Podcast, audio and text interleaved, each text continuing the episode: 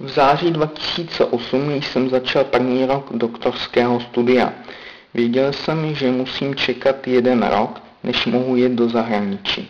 Proto jsem se rozhodl učit se během toho roku angličtinu.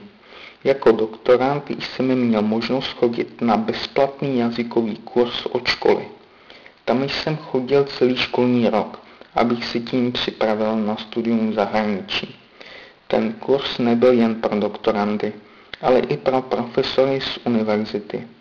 Kurzy byly rozděleny podle úrovní a já byl v kurzu pro středně pokročilé. V každém kurzu bylo asi tak 10 až 15 lidí. Vůbec mě ty hodiny nebavily, ba naopak. Byl jsem pořád nervózní, protože tam bylo tolik chytrých lidí kolem a já nechtěl před nimi vypadat jak blbec.